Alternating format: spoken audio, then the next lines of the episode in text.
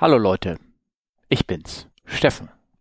Es ist der 29.03.2020 und ich heiße euch willkommen im Kampf Life is Us Podcast Folge Nummer 26. Es ist spät abends und ihr werdet kaum glauben, ich bin alleine. Aber ich dachte mir, mein Gott, wir sind alle so alleine zu Hause. Irgendwas hört man das mal so. Man kriegt ja unheimlich viele Ratschläge, wie man sich so alleine zu Hause in unserer Isolationshaft sozusagen verhalten sollten. Da habe ich mir gedacht, jetzt machst du auch mal einen Podcast alleine und erzähle euch ein bisschen. Der Olli, der kann leider nicht, wie ich ja schon mehrfach erzählt habe, die Passage, also die ganz normalen Passagierflieger, die sind ja alle am Boden. Es gibt dramatische Bilder, nichts läuft, gar nichts passiert praktisch. Also immer noch ein bisschen, aber absolut nichts mit dem, was man mit der früheren Luftfahrt zu tun hat. Die Fracht allerdings, die ist echt busy und der Olli, der hatte neben anderen vielen Dingen, die er positiverweise sehr viel zu tun hat gerade, ist halt gerade so in einer Lebensphase, wo viel um die Ohren hat, noch viel zu arbeiten und habe ich gesagt, so, Kinders, jetzt haue ich mal eine Solo-Folge raus und ich erzähle euch mal ein bisschen was. Und ja, wie gesagt, um das Thema Corona kommen wir natürlich auch nicht herum, insbesondere weil heute auch für mich irgendwie ein ganz besonderer Tag ist. Doch dazu später. Erstmal ein kleiner Hintergrund. Für uns alle, dieses Corona-Thema kam ja, oder Covid-19, ich nenne es jetzt ab jetzt mal Covid-19, ist ja etwas, das hat uns so langsam praktisch irgendwie erschlichen. Wir sahen alle irgendwie, dass es an der Ferne irgendwie abspielte, wie so eine Tsunami-Welle, die man so ganz hinten sieht und man kann das gar nicht erfassen und gar nicht glauben, was da passiert. Und auf einmal innerhalb von nur wenigen Tagen ist die ganze Welt irgendwie sozusagen auf den Kopf gestellt, an die persönliche Welt. Bei anderen Leuten ist das ja schon viel, viel länger so. Also bei uns war das so, dass ich Anfang des Monats, einige haben das vielleicht auch mitbekommen, in meiner Familie im Urlaub war, in Panama. Sehr schön, kann ich sehr empfehlen. Wir waren da, wir waren da weg von dem ganzen Geschehen. Wir haben aus der Ferne gelesen, dass es immer mehr Einschränkungen gibt. Wir sind auf unseren Rückflug eingetreten. Dann am 10. März waren wir wieder praktisch zu Hause. Und ja, was soll ich sagen? Es war innerhalb der Hamburger Ferien sozusagen, hätten wir unseren Urlaub geplant, so dass wir nicht in der ersten Woche, sondern in der zweiten Woche nach Panama geflogen wären oder so, zumindest gegen Ende der Ferien zurückgekommen wären. Denn wäre ich jetzt nicht hier, sondern wahrscheinlich erst also ich wäre schon jetzt hier, aber ich wäre nicht entspannt vor 19 Tagen zurückgekommen, sondern wahrscheinlich erst vor 2-3 Tagen, weil nämlich die Flüge an diesem Wochenende, das war dann so der 18., 19. so um den Dreh herum, die waren nämlich auf einmal von einem Tag auf den anderen wurden die alle gestrichen. Und so geht's ja mit vielen Dingen. Die Flüge purzelten praktisch die Zahlen runter. Da konnte man gar nicht hinterherkommen. Es sind immer halt noch sehr viele Leute irgendwo stecken geblieben. Das habe ich gerade gehört. Immer noch Hunderte von Algeriern sind sozusagen im Flughafen von Istanbul in der No-Man-Zone, in der Zwischenzone irgendwo stecken geblieben. Die dürfen nicht einreisen, aber können auch nicht weg, weil es keine Flugzeuge gibt. Das ist die derzeitige Situation. Heute für mich ganz besonders interessant, dass heute der letzte reguläre Flug des A380s von meiner Firma zu Ende gegangen ist. Heute Morgen ist der letzte Flieger offiziell gelandet. Aus Bangkok kommt, diese Flüge wurden immer weiter noch ein bisschen nach hinten verschoben. Eigentlich hätte dieser letzte Flug schon am Mittwoch sein sollen, aber jetzt ist er hier am Sonntag passiert. Der Grund dafür ist eben auch, weil sehr, sehr viele Menschen noch in Thailand steckten und nach Hause wollten und meine Flieger immer noch sehr, sehr gut sozusagen mit Menschen befüllen konnte. Also die Buchungszahlen für euch, die das interessieren, die sich auskennen, waren teilweise 700 Leute, 750 Leute gebucht für einen Flieger, der gerade mal 500 Leute fasst. So, das ist die Buchungszahlen. Am Ende sind deutlich weniger immer gekommen. Am Ende sahen auch immer noch Plätze frei am Flugzeug, weil die Menschen haben in ihrer Verzweiflung gebucht, überall, wo sie nur wollten, um nach Hause zu kommen, aber haben es aus diversen Gründen nicht geschafft oder Alternative bekommen, um dann nach Hause zu kriegen. Deswegen lohnt sich es auch nicht mehr, den großen Flieger weiter nach Bangkog zu schicken, sondern es fliegt jetzt ein kleinerer Flieger. Ja, was ist mit den Fliegern passiert? Also ich erzähle es mal ganz kurz. Die werden natürlich jetzt schön gepflegt hingestellt. Die werden auch nicht jetzt permanent eingemottet oder irgendwas. Sie werden in einem Status, nennt sich Flight Ready, gehalten. Das heißt, innerhalb von 24 Stunden sind sie wieder einsatzbereit. Ich frage mich bitte nicht genau, was da gemacht werden muss, um sie dann einsatzbereit zu kriegen. Aber das ist nicht unmäßig viel. Innerhalb von einem Monat, nach einem Monat muss dann Wartungsarbeiten gemacht werden, um die Flieger dann in diesem Zustand zu halten. Es muss zum Beispiel einmal eine Parkbetankung gemacht werden.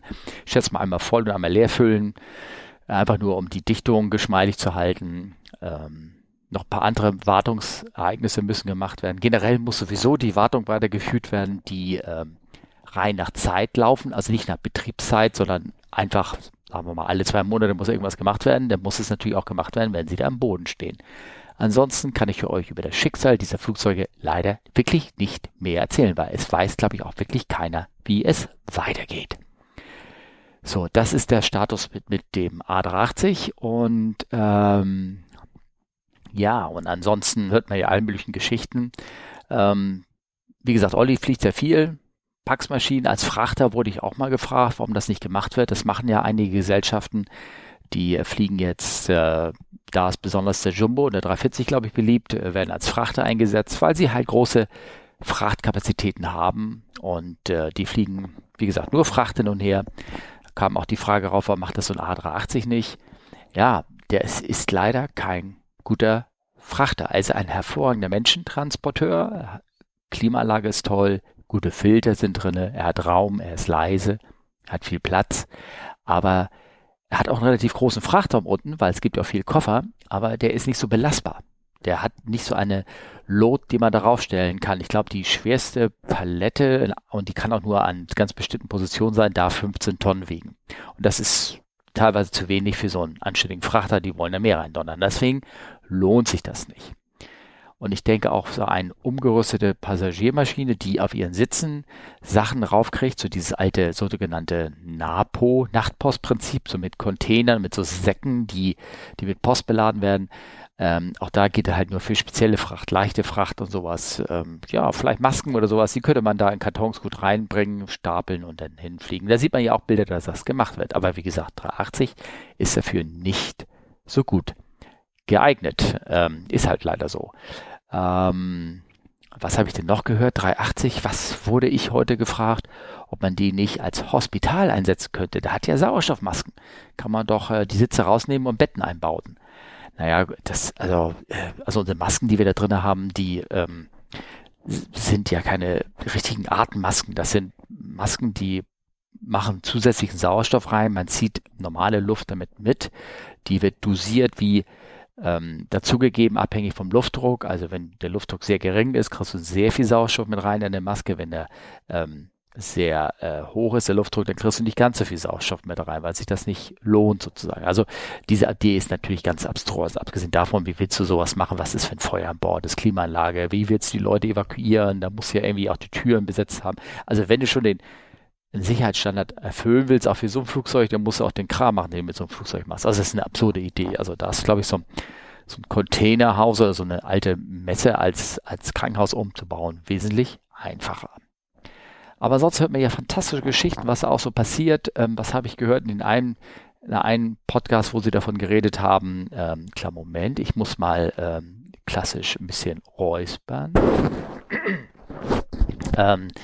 Da habe ich einen neuen Begriff gelernt, und zwar müssten ja in den Staaten, was ist da passiert? Da sind manche Tower, also die von Kennedy und von Midway und so ganz anderen Flughäfen, die mussten schlagartig geschlossen werden, weil dort einer für Covid positiv getestet worden ist, und dementsprechend musste der ganze Tower erstmal desinfiziert werden, und das ging über mehrere Stunden, und da war halt im Tower war kein Mensch, und haben sie den einen Begriff rausgekramt, beziehungsweise einen Status angewendet, den hat, glaube ich, auch nur Amerika als solches, der nannte sich ATC Zero, den habe ich vorhin nicht gehört. Den hat man irgendwie eingeführt, glaube ich, nach 9/11. Ist eigentlich so gedacht für solche Sachen, wenn auf einmal ein Erdbeben ist und alle müssen aus dem Tower raus oder weil da ein Feuer ist oder irgendwas. Das heißt, wenn der Tower plötzlich evakuiert werden muss, dann geht die Flugsicherung in diesen Status ATC Zero zurück. Das heißt, der Flughafen ist dann praktisch wie so ein Flugplatz nach Sichtflugregeln. Du kannst dort anfliegen, aber nicht nach Instrumentenflugregeln, sondern nur nach Sichtflugregeln, nach VFA. Das heißt, es wird dir auch kein von der Fluglots gibt es keinen, der irgendeinen Service anbieten, um dich von anderen Luftverkehr zu separieren. Das heißt, so ein, wenn der Flug dahin fliegt und er kriegt auf einmal diese Ansage, okay, wir müssen ja alle raus, ATC Zero oder irgendwas, dann kann er weiterfliegen, wenn er den Flugplatz sieht, wenn er sehen kann, dass alles sicher ist, dass er kein anderer Verkehr ist, wenn er sich dementsprechend korrekt meldet auf der normalen Frequenz und sagt, hey Jungs, ich bin zweimal ein Final, ich bin einmal Final, ich bin sogar jetzt hier an der Startbahn, ich gehe jetzt auf die Startbahn, ich fliege jetzt los und solche Meldepunkte hat, so wie bei den Flügen nach Sichtflugregeln, dann kann man dort weiterhin hinfliegen, aber du kannst halt keinen IFA-Flug machen. Und anscheinend können das die Amerikaner, die amerikanischen Fluggesellschaften auch so machen. Also die haben vielleicht auch viele Flugplätze, wo es sehr wenig Fluglotsen oder gar keinen Service gibt. Es gibt auch sowieso Flugplätze dort, da kann man uncontrolled IFA fliegen. Also man kann, wenn man sich ein gewisses Verfahren hält, dort auch in den Wolken fliegen. Etwas, das kann man bei uns nicht machen in Deutschland. Naja, und dieser Begriff wurde ja sehr häufig dieser Zustand wurde sehr häufig angewendet.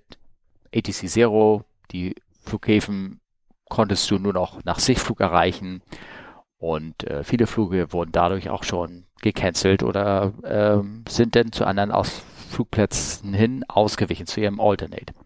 Ganz nebenbei gesagt, meine Gesellschaft, viele Gesellschaften überhaupt verbieten so eine Art von Fliegen, dieses ich darf mit meinem Flugzeug nicht nach VFA fliegen. Das ist mir von meinen Regularen her verboten. Das ist auch gut so, weil ich meine, ich habe nicht so nach vorne raus so einen Rundumblick wie manch anderer in seiner Cessna oder Segelflugzeug oder in der Art. Na, auf jeden Fall, genau, wir können das nicht machen. Also dann heißt es auch, dass dort zumindest von, ich sag mal, internationalen Flügen dann nicht mehr stattfinden werden bei solchen Dingern. Das fand ich interessant. Spannende Geschichten, die da passiert sind. Soweit zu dem Thema Covid. Ich habe noch ein paar Fragen, die würde ich gerne von euch beantworten. 2. Dann habe ich im Laufe der Sache noch ein kleines Interview mit einer Kollegin. Das habe ich vor längerer Zeit geführt, vor einem Monat ungefähr. Könnt ihr euch gerne anhören. Und dann erzähle ich vielleicht noch eine Kleinigkeit. Fangen wir erstmal weiter an. Ich habe ja und zwar eine Frage bekommen von Mainbrain. Und zwar hat er mich über Twitter hingewiesen auf 2 Flüge von Eurowings, Flugnummer 2006 und Flugnummer 2020, die dieses Jahr am 23. Februar passiert sind, die beide in einer sehr ähnlichen Höhe Triebwerksprobleme berichtet hatten. Da steckt unheimlich viel drin in diesen beiden Berichten. Ich kann mal den einen so ein bisschen lesen. Wo habe ich den jetzt? Das war Eurowings 319, Nähe Nürnberg, hat technische Probleme berichtet, hat Probleme mit seinen Triebwerken gehabt, ist dann ausgewichen und ist dann, wie habe ich das jetzt, vom Stuttgart zu Berlin und die sind nach Nürnberg diverted, weil sie technische Probleme mit ihrem Triebwerk hatten. Da steht drin, er ist dann gelandet, hat sehr viel Reverse Thrust after Touchdown benutzt und not much break. Also diese Berichte, die da drin sind, basieren nur auf Passagierberichten. Nämlich einmal von diesem Flug des A319 mit den Triebwerken, mit den V2524 Triebwerken und dann einmal mit den CFM-Triebwerken eines 319, das vom Flug von Stuttgart nach Berlin ebenfalls. Und der hat auch in Flugfläche 260 auf einmal reportet, er hätte Probleme mit den Triebwerken und ist dann allerdings weiter nach Berlin beflogen und hat the crew reported vibration on both engines und smoke in the cockpit. Das hat jemand mitbekommen, der so heimlich auf der Frequenz mitgehört hat. Also lass uns mal zusammenfassen. Zwei Flieger zu selben Zeitraum in der Luft, beide haben Triebwerksprobleme reported, der eine ist diverted, der andere ist weiter zu seiner Destination, der andere ist früher runtergegangen, bei dem einen und es gab irgendwie Geruch und Vibration im Cockpit zu spüren oder im Flieger. Es gab auch eine Geruchsbelästigung, die Gäste haben gesagt, es gibt Geruch nach Abgasen. So, was könnte das sein? Ich wurde jetzt gefragt von Mainbrain, kann das Icing sein? In dem einen Aviation Herald Artikel wird auch nochmal darauf hingewiesen, dass dort in der Höhe die Wetterbedingungen so waren, dass es Icing hätte sein können. Jetzt wurde ich von Mainbrain gefragt, Icing in der Höhe ist doch ungewöhnlich, oder? Also ich kann aus meiner Geschichte mal erzählen, ich flog von Frankfurt nach Lyon und wir waren in Flugfläche 240 und auf einmal prasselte das so leicht, wir kamen also praktisch in so eine Art Regen rein. Und ich gucke raus aus meiner Scheibe, das war nachts im Dunkeln und meine Scheibe war komplett zugeeist. Wie gesagt, wir haben beheizte Scheiben, da konnte sich, das war auf der 737, da konnte sich an einem Ränder manchmal so Eis ansammeln, wenn das sehr viel starkes Eis war, aber so, die Scheibe kam einfach gegen dieses anprasselnde Eis oder gefrierender Regen, ich schätze mal an, das war gefrierender Regen, kam es einfach nicht dagegen an. Also die Scheibe war zugefroren, ich konnte nicht mal rausgucken. Wir haben sofort Descent requested bei ATC, sofort runter in wärmere Luft. Das hat auch geholfen. In 19.000, 18.000 Fuß waren wir wieder raus. Aber es kann wirklich sein, dass du da Eis mitkriegst, selbst in der Höhe. Das ist gut möglich. Ich weiß jetzt nicht, wie das bei den 320 ist, wie gut da die Scheiben sind, dass die vielleicht da durchgeflogen sind und haben das nicht gemerkt, dass das Eis sehr stark ist. Die hatten garantiert in den Wolken die Enteisungsanlage an, aber vielleicht haben die Kollegen da nicht so schnell gemerkt, wie stark der Eis war oder es war eine andere Art von Icing und das kann in der Tat Triebwerksvibration auflösen, weil das Eis sich dann doch hinter den Fanblades ansammelt und kann durch die Vibration erzeugen, dass die Triebwerke, die Fanblades in Berührung kommen mit dem Außenrand des Triebwerks und dann gibt es so, ja, dann löse ich praktisch diese Akustikpanels, das ist so eine Art, auch so ein bisschen so leicht Gummi-Teflon-Beschichtung, die an der Seite ist, löst sich ab und wie das dann ist mit den Triebwerken, die produzieren ja auch die Luft für die Klimaanlage, dann kann das sein, dass dieser Geruch davon in die Kabine reinkommt, dann riechst du das. Wahrscheinlich in einer sehr geringen Konzentration, aber die Nase ist ja sehr empfindlich, was so Rauch und irgendwas dann angeht und dann kann man das eventuell auch riechen. So, das ist das Einzige, was ich mir erklären könnte, was dort an dem Tag passiert ist, insbesondere weil es zwei verschiedene Flugzeuge betroffen hat mit unterschiedlichen Triebwerken, also das wird eher etwas gewesen sein, was wirklich in der Luft lag und es gibt Berichte von Eissituationen, die so stark sind, dass es selbst einem modernen Flieger mit moderner Enteisungsanlage echt zu schaffen macht und der hat Probleme und kann dann nicht seinen Flug wie gewohnt fortsetzen. Also ich nehme an, das ist dort passiert. Ich hoffe, ich habe das erklärt. Bitte, wie gesagt, ich bin jetzt alleine. Vielleicht würde Olli da ein paar Inputs mit reinbringen. Stellt hinterher Fragen, klärt mich auf. Vielleicht war doch was anderes dahinter. Dann habe ich einen weiteren Kommentar von Lars, hier aus Hamburg. Er hat gefragt, mich würden die technischen Hintergründe interessieren, warum die Schubumkehr das Triebwerk stresst und da lieber klassisch gebremst wird. Weil es dafür hochlaufen muss oder es generell schädlich ist, wie beim Takeoff. Aber da hat man ja keine Alternative, oder?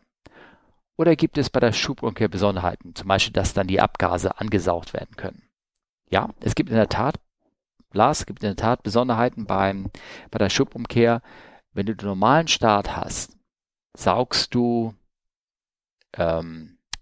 natürlich die Luft vorne ein und hinten pustest sie raus. Klar, das weiß jeder. Wenn du selber langsam bist und gleich viel Schub setzt aus dem langsamen Start heraus, dann saugst du immer mit, wenn du die Luft ansaugst, immer Staub und Dreck, weil auf dem Boden liegt. Saugst du auch mit in die Triebwerke rein. Und das erzeugt Erosion in den Triebwerken, insbesondere hinten im heißen Kreis, wo die Sachen dann angeschmolzen werden, angebrannt werden. Dann verstopfen sie die ganzen Kühllöcher so langsam und das Triebwerk arbeitet über die Jahre dann immer heißer. Deswegen rollen auch Flugzeuge gerne auf den Startbahn rauf, geben erstmal so ein bisschen Gas, dass sie so ein bisschen Geschwindigkeit haben und dann setzen sie langsam die notwendigen Startschub, um eben halt zu verhindern, dass man im Stehen dann zu viel Dreck mit einsaugt, wenn man startet. So, bei der Landung hast du all das, sind diese Symptome alle nochmal gegen dich gestellt. Nämlich du wirst immer langsamer, wenn du Schubumkehr machst, und du nicht nur, dass du Luft vorne einsaugst, sondern du pustest ja auch Luft nach vorne. Das heißt, du wirbelst eventuell Luft, die oder Dreck, der am Boden liegt, auf, pustest ihn nach vorne und saugst ihn noch selber dann wieder ein.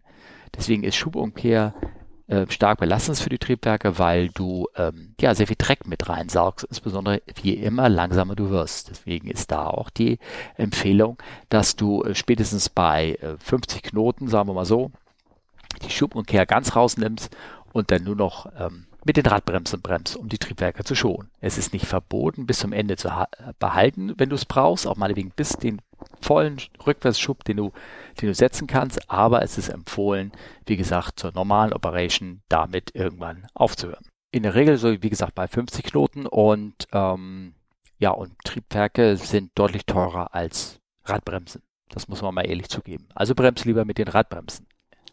Aber immerhin natürlich Schubumkehr bei hoher Geschwindigkeit bringt viel und irgendwann nimmst du die raus. Ich hoffe, damit habe ich die Frage beantworten können. Wie gesagt, vielleicht hätte Olli noch mehr Inputs gehabt. So, dann habe ich jetzt gleich, spule ich mal ein Interview mit einer Kollegin von mir, Claudia, die war einen ganz besonderen Flug mit dabei und sie wird euch gleich mal erzählen, was ihr da aus ihrer Sicht, wie sie das erlebt hat und was da passiert ist.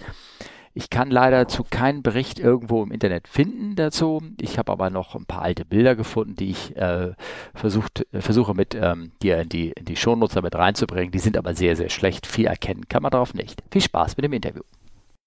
Hallo Claudia. Hallo, genau. Ich habe dich gebeten, hier für unseren Podcast als Gast aufzutreten. Und weißt du was? Du bist der erste Gast, den wir direkt in unserem Podcast haben. Ja, schön, da freue ich mich. Mach ich gerne. Wo bist du denn gerade? Ja, ich bin zu Hause in Düsseldorf und habe Karneval ganz schön gefeiert, kurz. Und weil ich eigentlich nach China fliegen sollte und dann habe ich Reserve bekommen und dann wurde mir ein Kuhwärter reingelegt. Also konnte ich dann ein wenig Karneval feiern und das war ganz schön. Weil der Kuwait-Trip kürzer ist als der andere. Ah, okay, alles klar. Genau, der Qingdao war länger und da hätte ich gar nicht Karneval feiern können und so konnte ich wenigstens Altweiber feiern und das war ja ganz schön. Und jetzt ist alles vorbei und und jetzt sind wir hier und machen den Podcast. Genau, sehr toll. Das Interessante ist, mit meinem Kumpel, dem Olli, haben wir uns auf dem letzten Podcast genau über das Thema natürlich Corona oder Covid-19 unterhalten. Es geht ja auch, kann man ja nicht vermeiden, und eben auch die Tatsache über Karneval, dass wir beiden, also der Olli und ich, damit überhaupt nichts zu tun haben. Aber das soll ja auch gar nicht das Thema sein. Ja, das soll auch gar nicht das Thema sein, sondern ich habe dich hier in den Podcast reingeholt, weil ich hatte eine Notiz in meinem Flugbuch drin. Und zwar, ich weiß nicht, wie das gekommen ist. Ich hatte mich, glaube ich, mit irgendeinem über einen bei uns in der Firma ganz klassischen Fall unterhalten, eines Vorfalls, der doch relativ haarsträubend war, unterhalten. Da ging es um ein 737 Vorfall mit Vogelschlag, und zwar der sehr, sehr große Ähnlichkeiten mit dem großen Event von Herrn Sallenberger mit Sully über dem Hudson, das Miracle vom Hudson sozusagen hatte. Und der ist Mitte der 90er passiert und irgendwie hatte die Kollegin mir erzählt, ja, da musst du dich mal mit der Claudia unterhalten, hat mir den Namen gegeben. Ich habe in einem Notizbuch das aufgeschrieben, in meinem Flugbuch, und dann war ich letztens unterwegs. Und dann trage ich so die Namen in meinem Flugbuch ein, dann fiel mir einfach, ach guck mal, die habe ich ja schon da drin, warum denn eigentlich? Und dann hatte ich mir die Notiz dazu aufgeschrieben, dass du bei diesem sensationellen Fall damals dabei warst. Und dann habe ich dich gleich natürlich in meiner sehr schüchternen Art, wie ich habe, angequatscht und gefragt, ob du mit dabei sein kannst. Ne? Und du hast zugestimmt. Und hier bist du jetzt. Ja. Was war denn damals passiert? Ja, und zwar, das war 1995 im November. Okay. Und das war auch nur ein Zwei-Leck-Umlauf. Und ich war noch in der Probezeit, also ganz frisch. Aha. Und Es war auf der 737-200, also die kleine Maschine. Mhm. Und die Besatzung war ja dann Purser plus 2 FB. Mhm. Und die Kollegen, die vorne saßen, die beiden, die kannten sich schon und wollten zusammen vorne fliegen. Und dann haben sie mich gefragt, ich war ja eigentlich in der Probezeit noch, ob ich nicht alleine hinten sitzen würde, ob ich mir das zutrauen würde. Und da habe ich gesagt, ja, na klar, ich mache das. Das ist, ganz kurz, darf ich unterbrechen, ganz kurz, weil das ist ja nicht ungewöhnlich. Diese Position hinten ist ja eigentlich relativ beliebt. Und da man sich ja, wenn man länger dabei ist in der Firma, also eine höhere Seniorität hat, die Plätze zuerst aussuchen darf, gehen die meisten eigentlich wirklich nach hinten, die ein bisschen dienstälter sind, richtig? Ist das so? Aber, also ich würde mal sagen, damals, weiß ich nicht. Also ich war ja noch ganz frisch, kannte das ja noch nicht, dass das so ist, aber ich war ja in Hannover stationiert, kleine Station, jeder kannte sich und die beiden hatten das requested. Da gab es ja noch diese Stammroster. Mhm. Und da habe ich dann dem zugestimmt und heute ist das wahrscheinlich so, wie du sagst. Und aber damals, ich war ja wie gesagt neu, ich kannte das ja nicht und dass man dann als erstes nach hinten geht. Insofern habe ich da gar nicht drüber nachgedacht, sondern die haben mich einfach gefragt und dann habe ich gesagt, ja, ich mache das. Ja, der Flieger war auch nicht voll, also ja. Das war jetzt überhaupt kein Problem. Ja, dann war es so, dass unser Kapitän, der Manfred, vor dem Start ist er zu mir nach hinten gegangen und hat mir ein persönliches Briefing gemacht und das war wirklich ganz außergewöhnlich und für mich ganz super in dem Fall, weil er mir die Angst genommen hat. Weil ich ja, wie gesagt, ganz neu und Probezeit und er hat mich darauf hingewiesen, dass ja dieses Flugzeug, damals war das so, dass es ja sehr laut war und da durfte man bei der 737-200 zum Start und zur Landung die Ohrenstöpsel drin haben und das habe ich ja dann auch gemacht und als Gehörschutz und dann hat er mich eben halt besonders darauf hingewiesen, dass ich bitte auf alle Geräusche und Gerüche und Feuer achten soll, mich konzentrieren soll, weil das ja eben halt laut ist. Und ganz wichtig, ich sollte keine Angst haben, mich bei ihm zu melden. Ich soll also anrufen und alles ganz normal berichten. Und dann ein ganz entscheidender Punkt, dass ich mich nicht wundern soll, wenn er nicht zurückantwortet. Das sollte ich also praktisch mir keine Gedanken machen. Man könnte das ja fast schon als Karma bezeichnen, dass er das vorher so gesagt hat, oder? Ja. Also. Ja, das war ganz unglaublich. Darf ich vorfragen? Wieso darfst du sonst keine Ohrenstopfen tragen an Bord? Nein. Okay. Natürlich an Bord dürfen wir diese hautfarbenen, aber die gab es ja früher noch nicht. Das ist jetzt dieses Jahr dann im November 25 Jahre her. Die gab es ja noch nicht. Und weil das eben halt ein ganz lauter Flieger war, durfte man die eben halt zur Start und Landung benutzen und nur da. Das ist, damit du halt noch auf Geräusche reagieren kannst, damit, falls du wirklich was hörst, damit du das auch hörst, ne? Deswegen durftest du keine. Ah ja, okay. Ja? Gut. Ja. Und das wissen ja unsere Hörer nicht. Unsere Hörer wissen auch nicht mit 2 Lecks, was damit gemeint ist zum Beispiel. So. Also, dass man vielleicht nochmal sagt, damit mit 2 Lecks sind also einmal nur Hin- und Zurückflug. Mehr war das gar nicht. Genau, das war Paris, also Hannover, Paris, Charles de Gaulle hin und her. Aha. Und ich meine, also es war auf jeden Fall dann dunkel. Und das war so, glaube ich, 17 Uhr Flug war das, glaube ich. Ah ja, okay. Und Flieger war, wie gesagt, nicht ausgebucht. Und Und dann ging das also los. Ich war sehr konzentriert und habe mein 30-Second Review gemacht. Das bedeutet, dass man sich also praktisch, wenn man startet, sich darauf konzentriert, was kommen könnte. Und dann eben halt die Verfahren, die wir haben, im Kopf durchgeht. Und das habe ich halt gemacht. Ja. Und dann ging das relativ schnell los. Ich kann jetzt nicht sagen, wann, aber es war so wie im Karussell. Also wir sind auf einmal rauf und runter Nach dem Start, meinst du? So muss man sich nach dem Start, genau. Ja. Es ging also alles nochmal los und dann nach dem Start ging das auf einmal, rüttelte das Flugzeug und es ging wie rauf und runter und das ist wirklich wie in einem Karussell gewesen. Also wie man sich das so vorstellt, wenn man so in so einem Karussell ist, wo man immer rauf und runter diesen Fall hat. Mhm. Ja, so war das.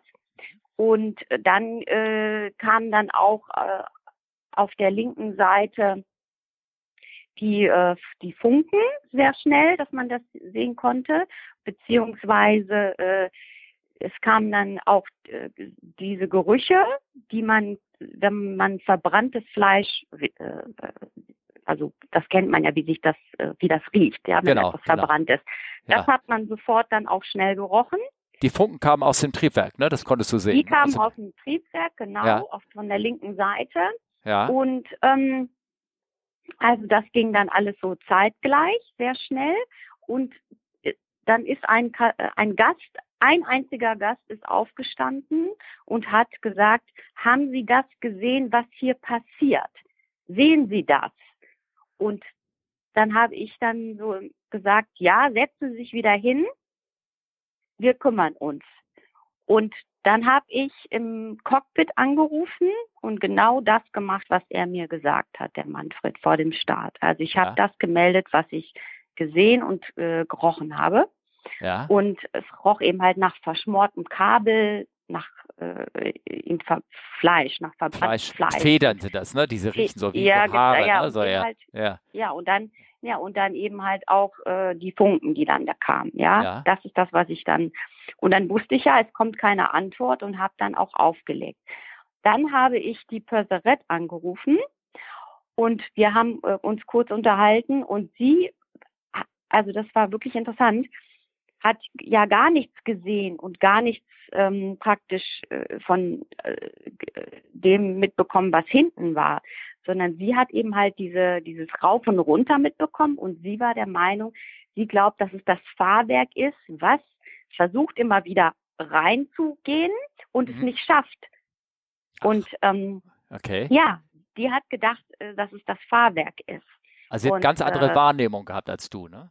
Ja, genau, weil sie das ja nicht gesehen hat, was ich gesehen habe und nicht gerochen habe, was ich gerochen habe. Okay. Und ich habe dann aber nichts weiter dazu gesagt. Und ja, und dann war es dann so, die Gäste, muss es sich so vorstellen, man hat den Angstschweiß in der Kabine gerochen.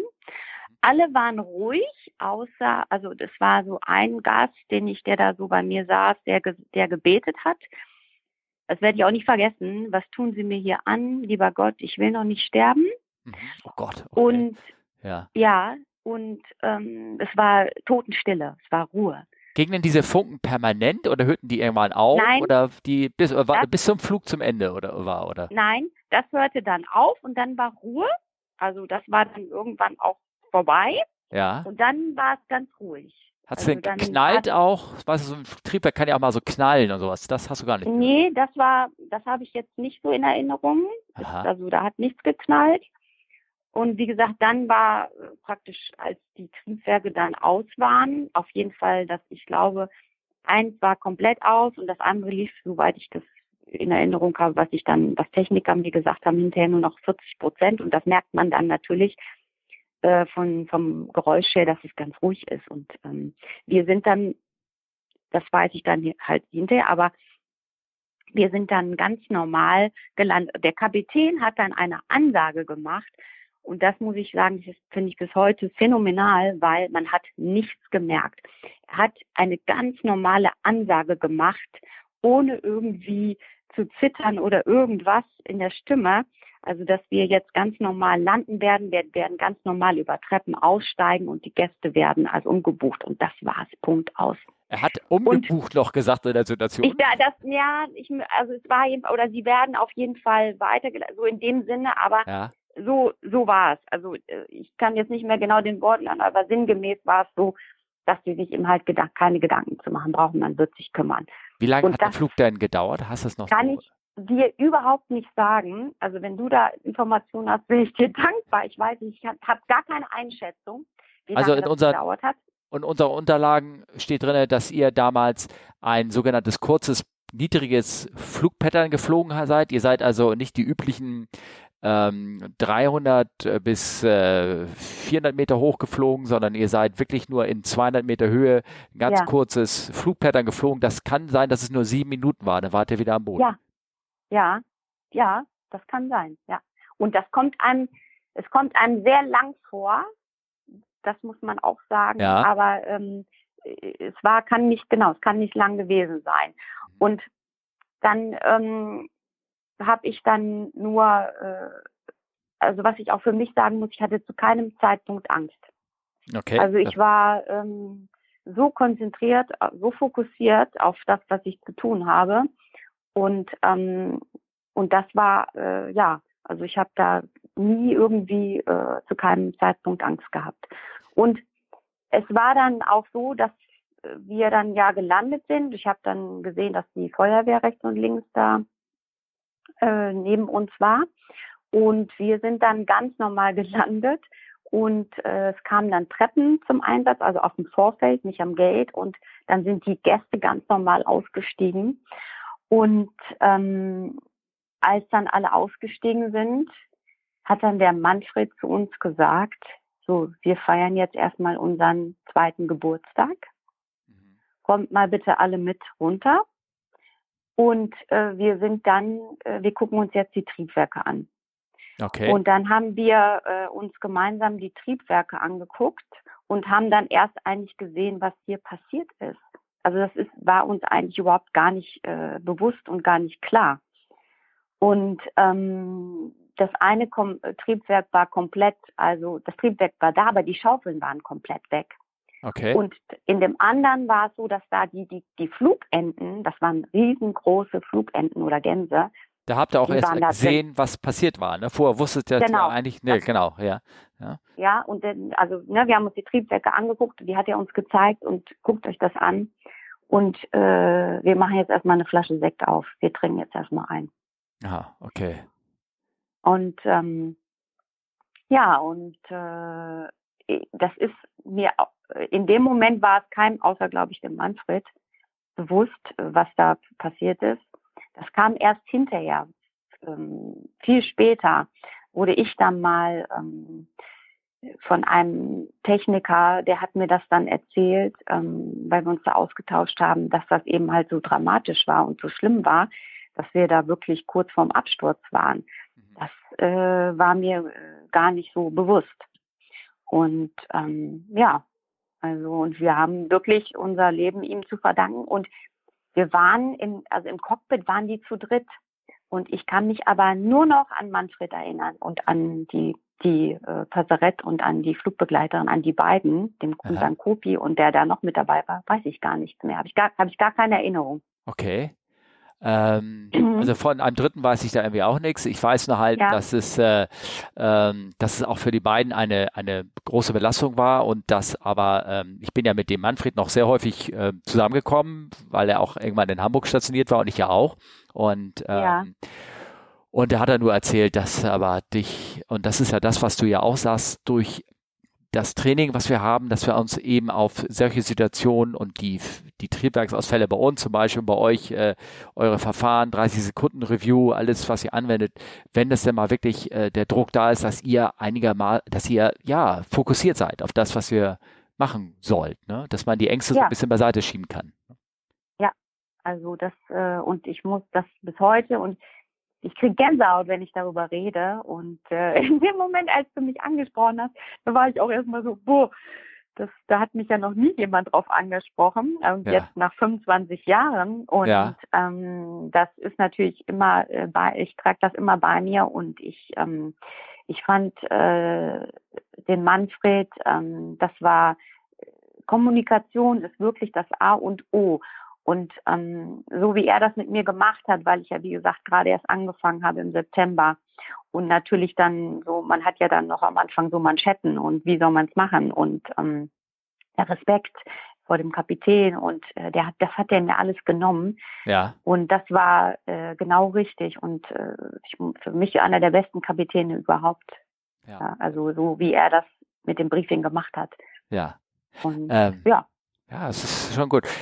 Aber vor allem, was mir das auch zeigt, so, dass man ja mittlerweile bei uns oder in der Luftfahrt ja quasi auch vorgeschrieben ist, dass, wenn wirklich ein einschneidendes Erlebnis ist, dass man nicht nur die Crew, sondern eigentlich auch die Passagiere hinterher diesem Stress-Incident-Management-System unterziehen soll. Dass, du hast ja erzählt, ihr habt ja zwar für euch da so angestoßen auf den zweiten Geburtstag sozusagen, aber dass dann erst lange Zeit später man wieder auf dich zurückgekommen ist. Und ich glaube, ich weiß, dass man das, oder? Wie war das? Oder hat man dich gleich drauf angesprochen? Nein, das war so.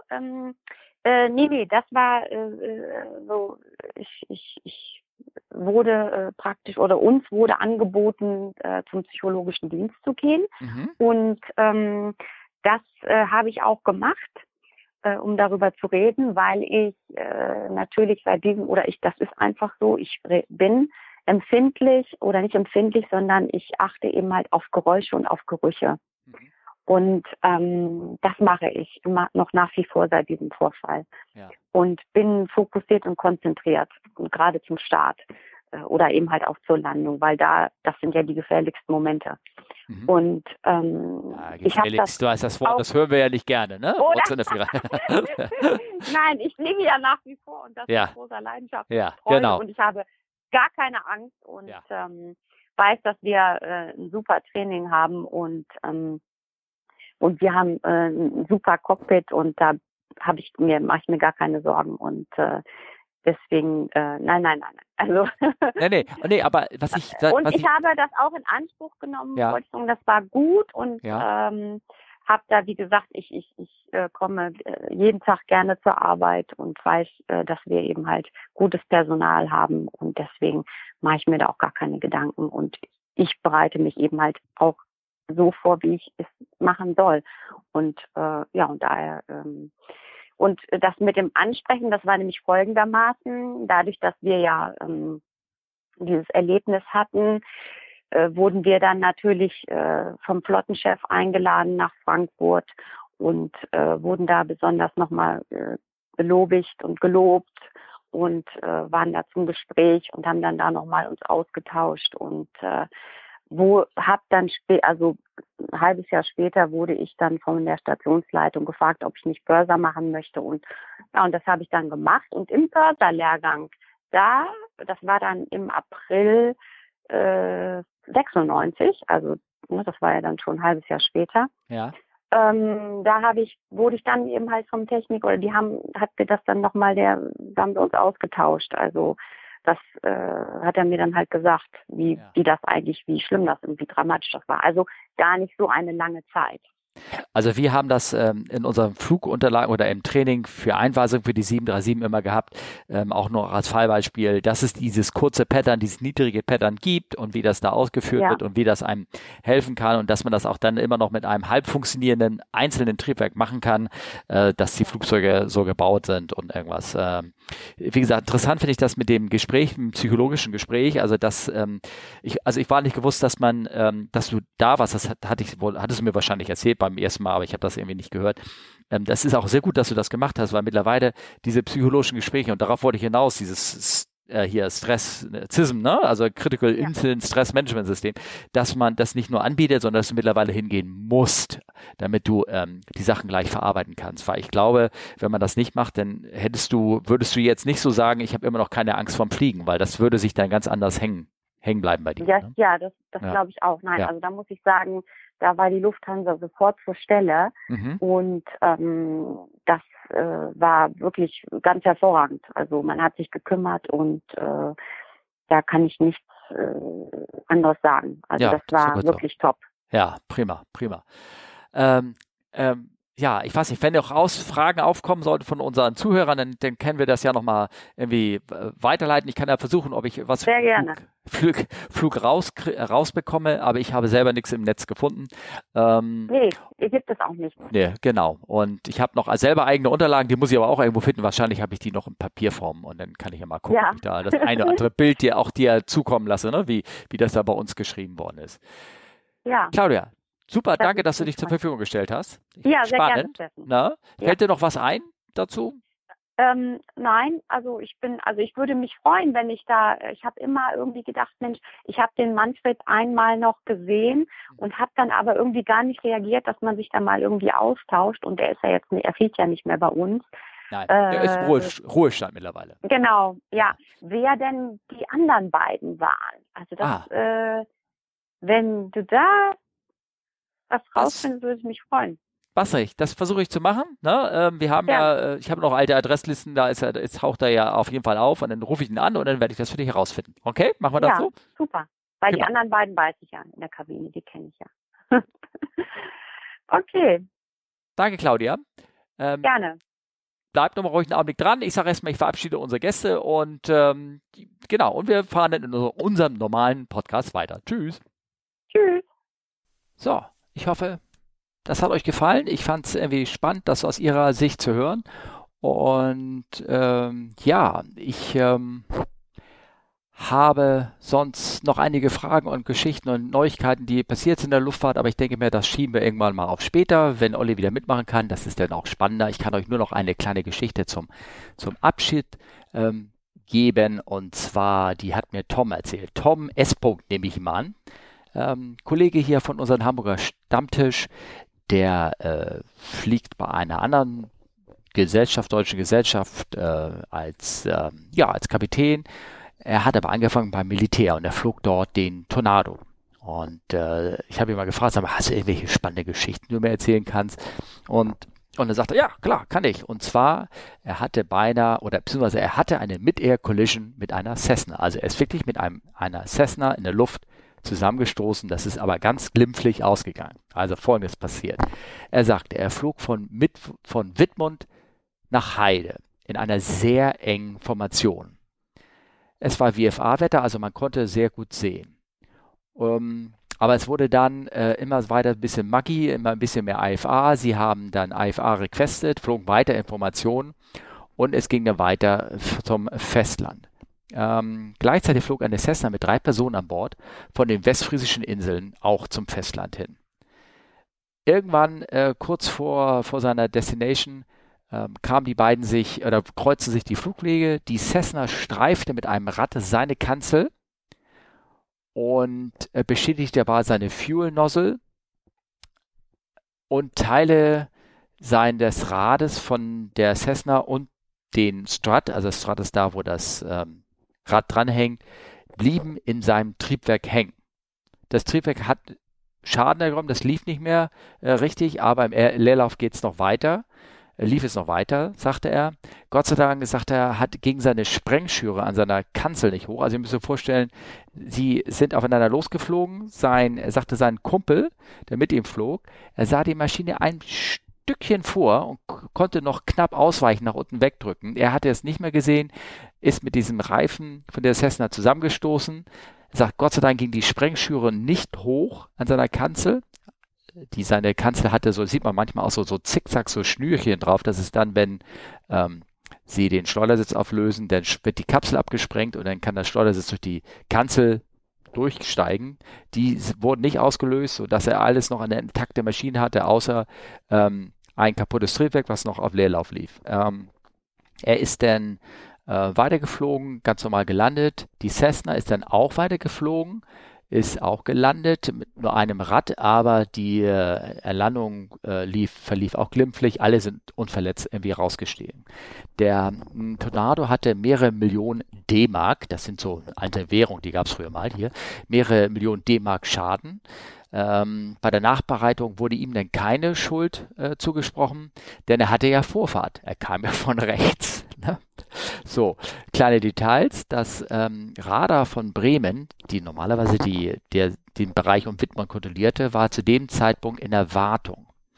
Und der Weser-Radar, die ihn kontrolliert hat, weil er war ja ein IFA-Flug, konnte die Cessna auf seinen Punkt nicht sehen, weil es die Antenne von Heide benutzen wurde. Am Flugplatz Heide ist anscheinend, oder in der Nähe ist auch so eine Radarantenne damals gewesen, und die hat halt bis nach Bremen rüber gestrahlt, aber das Echo war viel zu schwach, um die Cessna zu erkennen. Das heißt, der Fluglotse konnte ihn auch nicht erkennen. Es gab damals nur Primärradar für die Cessna, die hatte keinen Transponder an, Und ein anderer Lots allerdings, der hatte ein anderes Radar benutzt und er sah das Unglück kommen. Er sah, wie die beiden Maschinen aufeinander zuflogen. Er wollte Weser-Radar warnen, aber in dem Zeitpunkt dazu war die Standleitung zwischen den beiden Radarstationen defekt. Also waren wieder mal viele Löcher in dem Käse, die sich übereinander gelegt haben und am Ende nur das pure Glück, dass da nicht mehr passiert ist. Aber interessanterweise diese Konstellation, ein Radar kaputt, ein anderes Radar wurde benutzt, was viel zu weit weg war und die Notstandleitung zwischen den beiden Radarstellen war perfekt. Wenn euch das ein bisschen bekannt vorkommt, denkt an den Unglück von Übelingen. Da gab es auch eine ähnliche Konstellation, dass ein anderer Radarlotse dem Kollegen dort nicht warnen konnte. So, mit dieser Geschichte, die ja ein gutes Ende hat, entlasse ich euch jetzt meinen einsamen Geplänkel hier. Ich wünsche euch einen schönen Abend. Ihr wisst ja, wo wir uns erreichen können. Nächstes Mal wird hoffentlich dann auch ganz bestimmt Olli mit dabei sein. Wie immer, @fragcfwu oder Charlie Foxtrot Whiskey Uniform, für uns Piloten ganz doof ausgesprochen. Oder fragen@kampfliveis.us.de oder über die Webseite. Ich wünsche euch einen schönen Abend. Ciao.